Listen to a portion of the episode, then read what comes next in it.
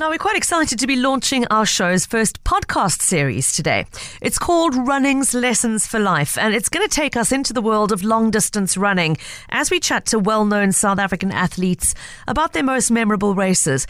What we've done is ask each of the athletes to choose one race that has taught them some of their greatest lessons in sport and in life. And we hope you're going to enjoy listening to their stories as we count down the weeks to the next big race that is looming, the Two Oceans Marathon, coming our way in mid April. April. A new episode is going to drop on the show each Friday on the couch, and you'll be able to listen back to the entire series as a, a, standalone podcast series. Just keep an eye on our Cape Talk social media profiles on Facebook and Instagram to find the links to those episodes and hopefully share them with others as well. Now, we start today with the story of Gerda Steyn, a 33 year old quantity surveyor, one of this country's most accomplished marathon and ultramarathon runners. And among her many achievements, she is the first woman ever to have completed the Comrades Up Run in under six hours. That's a record she set in 2019. She also holds the current ladies South African marathon record, which she set in Italy in 2021 with a time of 2 hours, 25 minutes, and 28 seconds. But it is really on the Two Oceans Marathon that she has stamped an indelible mark, winning the event for the first time in 2018 and going on to win the next two races as well. That was in 2019 and then again the post COVID race last year. And in the course of last year's event, you may recall she obliterated the women's race record, taking off nearly a full minute. Will she be able to do it again in 2023? Well, let's find out first what that race has actually meant to her. Gerda, I know you weren't one of those athletes who was running from childhood and breaking records in your school days already. I believe you actually only got into running for the first time during a stint working overseas. Is that correct?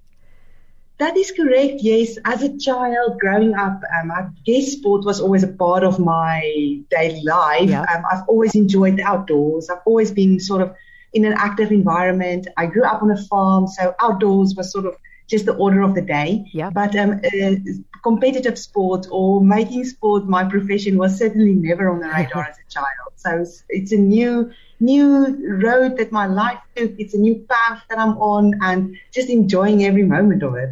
What an amazing story! I mean, I know you were living in Dubai, and I believe you joined a running club just to try and meet people and make some friends.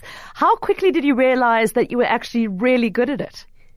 Uh, yes, I didn't realize it so suddenly. I didn't realize it in the beginning. For me, it was just almost a new thing. I got into running. I, I got to learn more about um, specific training, structured training. Uh, but it was more the newly made friends that I, I had then that actually saw something in me and they realized that my improvement was just so much faster than what they've experienced from their own experiences. Mm. And so I just almost just went on what they told me, and they they said that this is not quite normal. Um, my improvement is going rapidly, and um, for me it was just such an adventure, and it still is because I'm very fortunate that um, almost since the start, it's always just been an uphill curve, and um, um, seeing how what what else I can do, what yeah. what how, how much further I can go, if I can go maybe a little bit faster. Um, so it's just all exploring, and that's how it was from the beginning. So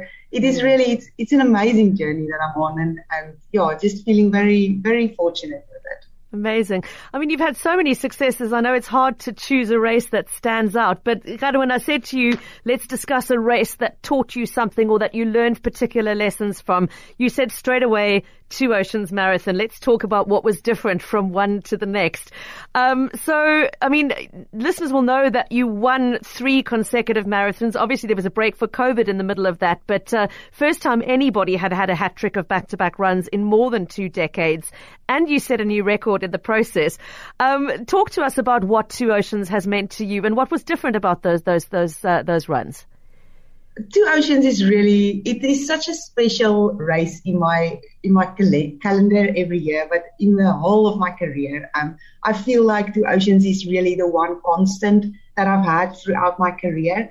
Um, I've tried many sort of different races and distances, but Two Oceans has really been a constant for me throughout the years. Um, when I've won Comrade Two Oceans the first time in 2018 it really it opened so many doors for me. And mm. to be honest with you, it was the first time that I really started believing in myself. um, I started believing that actually maybe I can make something really good out of my career. Maybe I can be destined to be a winner. Maybe I can mm. win other races. Maybe I can aim a little bit higher. It also opened doors for me for international races. Yeah. Um, because of the the spectators and the and the interest that it has around the world. So that for that I will always be thankful for Two Oceans and therefore it will always have a very special place in my heart. Okay. Now, the later races, uh, as you said, I mean, obviously your self-belief growing, your training regime getting more and more refined, and I know you are renowned for being somebody who trains really hard and plans really hard. So you go into a race not just physically fit, but mentally ready for the route ahead. Still, to go in having won previously comes with its own set of pressures. Gerda, what was it like to then line up again as the, the defending champion and, and feel, did you feel that extra level of pressure? It is absolutely right. Coming into a race, um, being the defending champion does come with an extra amount of pressure. And of course, you don't want to give up your your um, your spot on the podium once mm-hmm. you've um, had the first play, space. But um, it also just sort of it it only motivated me to be to be honest with you. Um, even from 2018 to 2019, which was the second yeah when I returned as the defending champion. Yeah. Um, I knew I was in better shape. I knew that I I could see in my training that there's been good improvements. My body was getting a little bit stronger. Um, I got a little bit more experience with doing other races. So um, I never really felt the pressure bringing me down. Um, it came also with a lot of support, which was very uh, new and very, very special to me. So with that pressure, it always just felt to me that if someone puts pressure on me, it's just because they want to see me win again. Mm-hmm. And um, that really motivated me. And um, I was very fortunate again then to come back in 2019 and, and again take the first place. But um, each of the races they all have their own special meaning. I know it's been a hat trick now three in a row, but yeah. every race is special in its own way, which is very. It also it, it's it's hard to explain it because it's the same route, um, it's the same time of year. It, you you sort of go through the same training um, regime, but yeah. even so, it all comes with its own special twist and turn, and um, yeah, each of them is unique in their own way. Yeah. What about the feeling of lining up at the start in 2022? Two year gap because of COVID, difficult training conditions for everybody. You, you know, restrictions on where you could travel, your ability to compete internationally would have been constrained.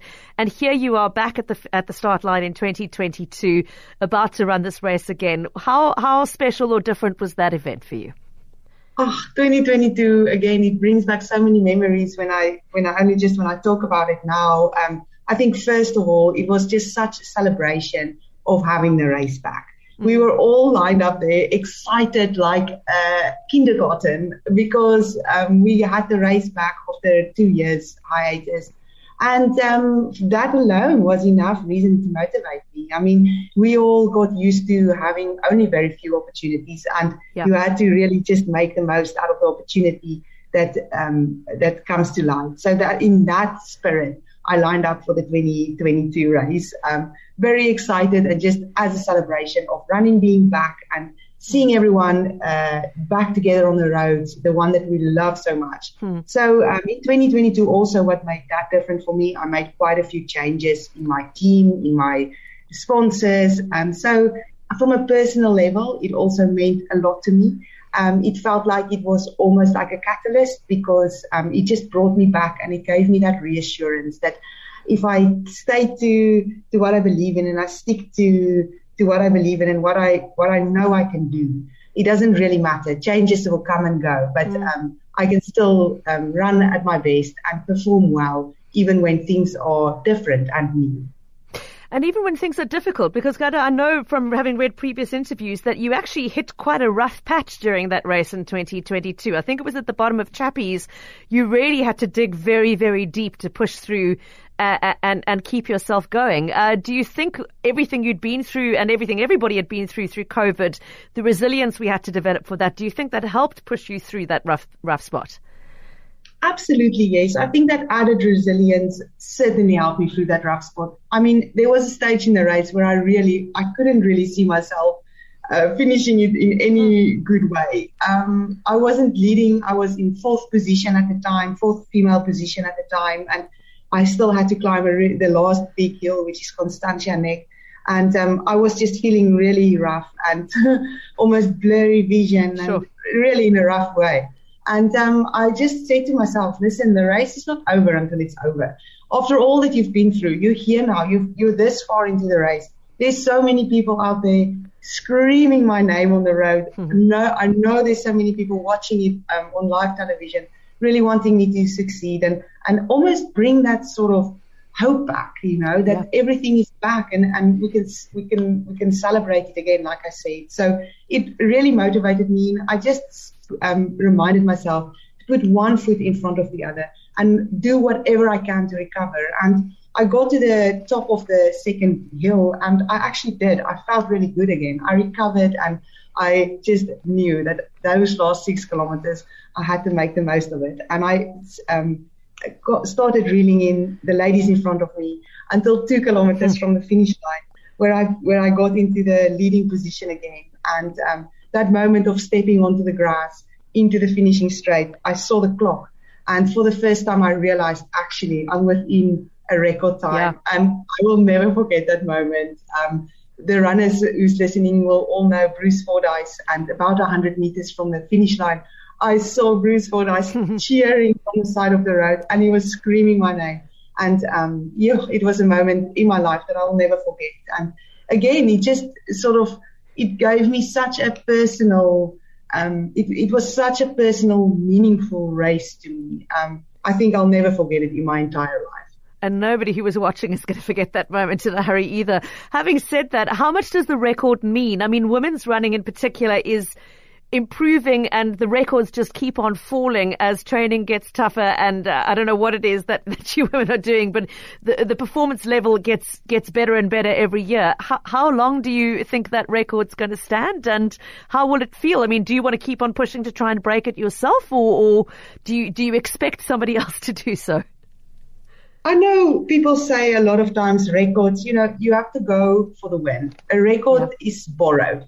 Winning a race is something that is forever, but records are borrowed. So I feel like I'm borrowing the record. And um, the, the previous record was held by one of my biggest idols, uh, Frith van der Merwe, and it stood for almost 30 years. And I feel like there's so much, a record was so impressive mm. that after 30 years, no one was able to get to it. And I've, I do think that nowadays uh, we've got a, a, broad knowledge of how to train for a specific distance for a specific race. Uh, we've got so much help out there. Technology has made it easier for us to to learn what works for other athletes and what we can apply to our own uh, regimes, our own training structures.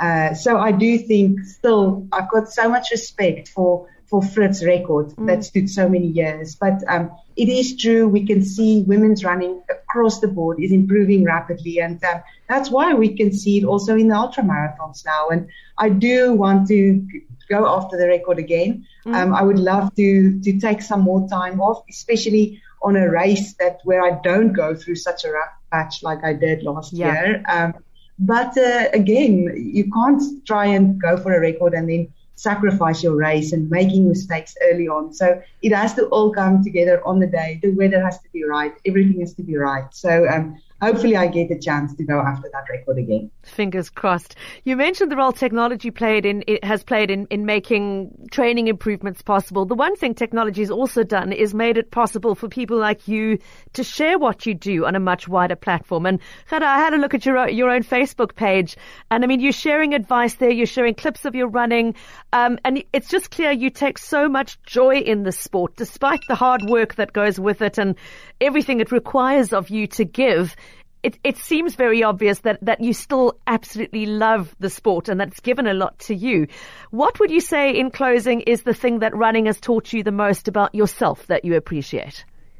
I think in line with what you said, the one thing that stands out for me in running is you have to have the joy for it. You have to love what you do. Running is tough. It's a tough sport. It it takes really a lot out of you, and it takes all of you. And um, if you don't have that deep passion for it, it's going to be difficult to keep it going. So for me, it is all about uh, you know, really finding the joy in it and also making it into into more than just about me. Uh, everything I know about running, I've learned from someone. Someone has given me some advice along the line, whether it was a friend or a coach or a teammate or anyone. I've learned what I know. And for me to keep it to myself, it just doesn't feel right. So I love sharing it and I encourage other people to share what they learn about running because running is a solo sport. We all we all stand on the start line as an individual. We don't, yeah, we, we, we're not in a team as in hockey or football. So, but still, even though it's a solo sport,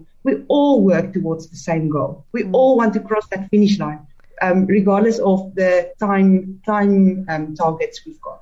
We, the, the road is the same for everyone. So why not share it and just make it more enjoyable for yourself and for everyone around you? That was Gerda Steyn, the defending women's champion at the Two Oceans Marathon. And totally coincidentally that we should be, be playing that episode out today. Errol, thank you for pointing out to me that today is in fact Gerda's 33rd birthday. So very happy birthday to her. Uh, and uh, best wishes will attach themselves to the copy of the podcast that we send her at the end of the day's show. Such a lovely attitude towards her sp- sport, such a generous way of looking at her sport with all that she has done and achieved as as an individual, I love her sense of community that never seems to go away.